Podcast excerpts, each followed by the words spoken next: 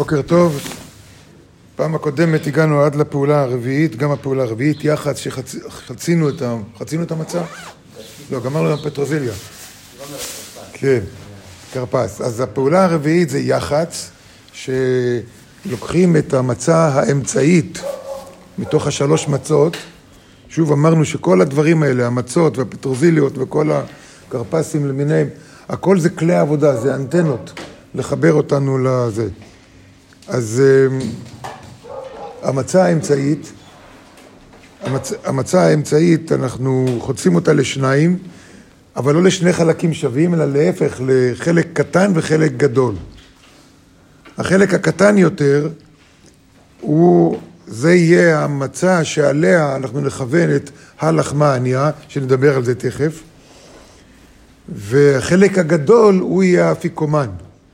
מחביאים את זה, וזה האפיקומן, שגם נדבר עליו כשנגיע לעניין של האפיקומן. אבל זה מה שאנחנו עושים ביחד, ראש השולחן, זה מה שהוא עושה. אמ,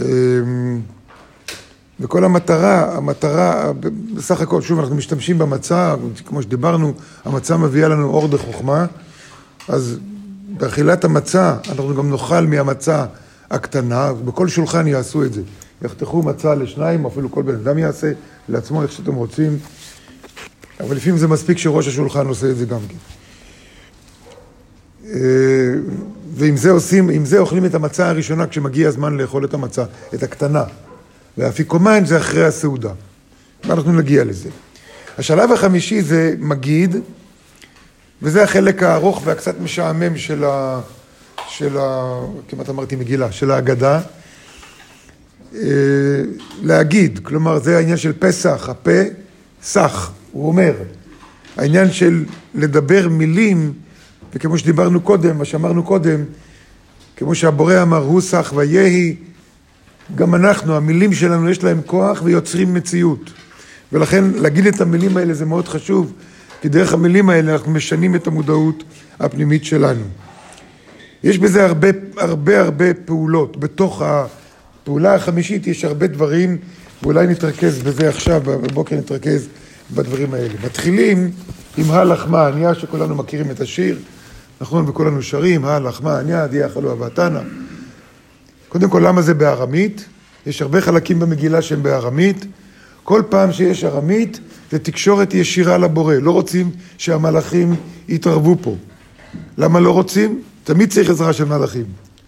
כי השטן הוא גם מלאך, וגם הוא יכול להתערב. אז יש, יש מקומות שזה לא בעיה שיתערב, אנחנו נתגבר עליו. יש מקומות שאנחנו רוצים ישר להתחבר לאור, במיוחד בעניין של הלחמה, אני אומר, זה לחם העוני. מה זה עוני? מה זה עוני?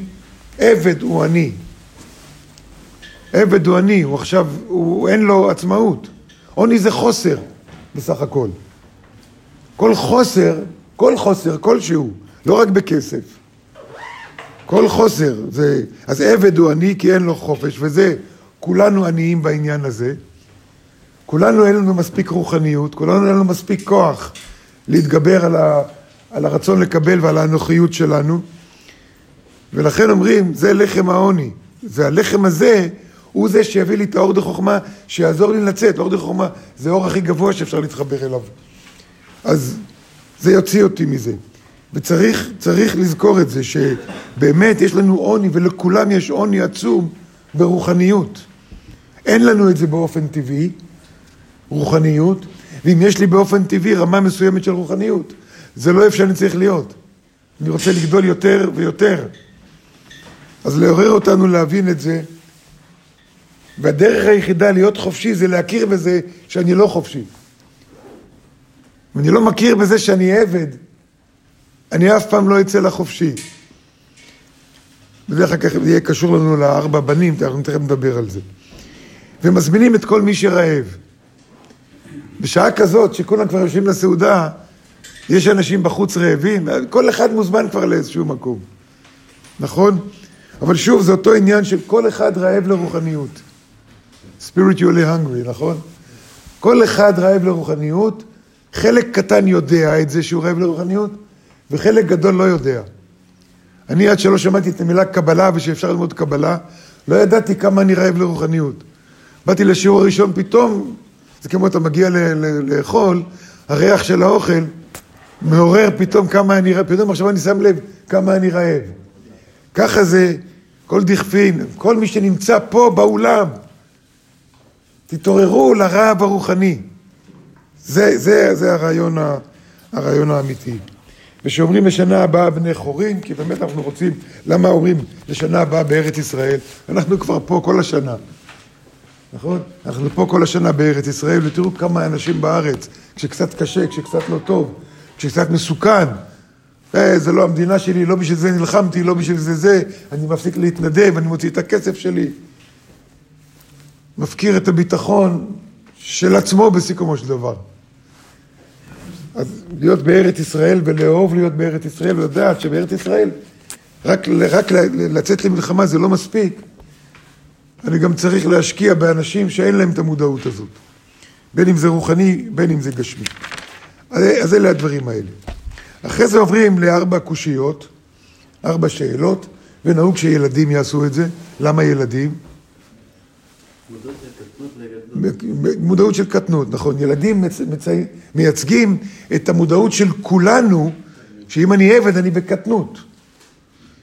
אם אני בחוסר אני בקטנות. אם אין לי רוחניות אני בקטנות. אני בן אדם מבוגר אבל בקטנות. אז הילדים מייצגים את זה, והדרך לצאת מקטנות זה קודם כל לשאול. ועל החשיבות של שאלה דיברנו המון פעמים.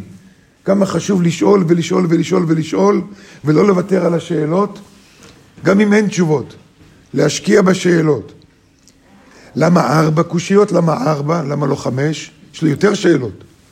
למה ארבע? ארבע, י' כו' שמייצג את הארבע דרגות של קטנות, נכון, את הגדילה, ארבע דרגות, י' כו' כי זה האור שממלא את הארבע דרגות האלה. ולכן להבין שהשאלה היא חשובה מאוד.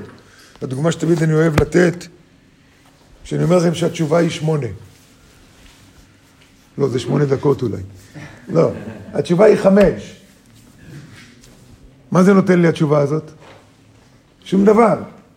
אם אני אשאל מה השעה, או בן כמה אתה, או כמה יש לך, ואני אגיד חמש, עכשיו התשובה יש לזה. בלי שאלה, לתשובה אין ערך.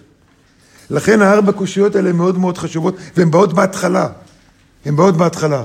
ואז מתחיל עכשיו כל זה, למלא עכשיו את, ה, את השאלות שלנו. וכל העניין, כן, אז, אז למה צריך, למה צריך את עכשיו את הארבע בנים ו, ואת כל האלה ואת החתול ואת, ה, ואת השור ולמה צריך, למה צריך לשיר דיינו ורחצה ופסח ומצה וכל הדברים האלה נדבר עכשיו.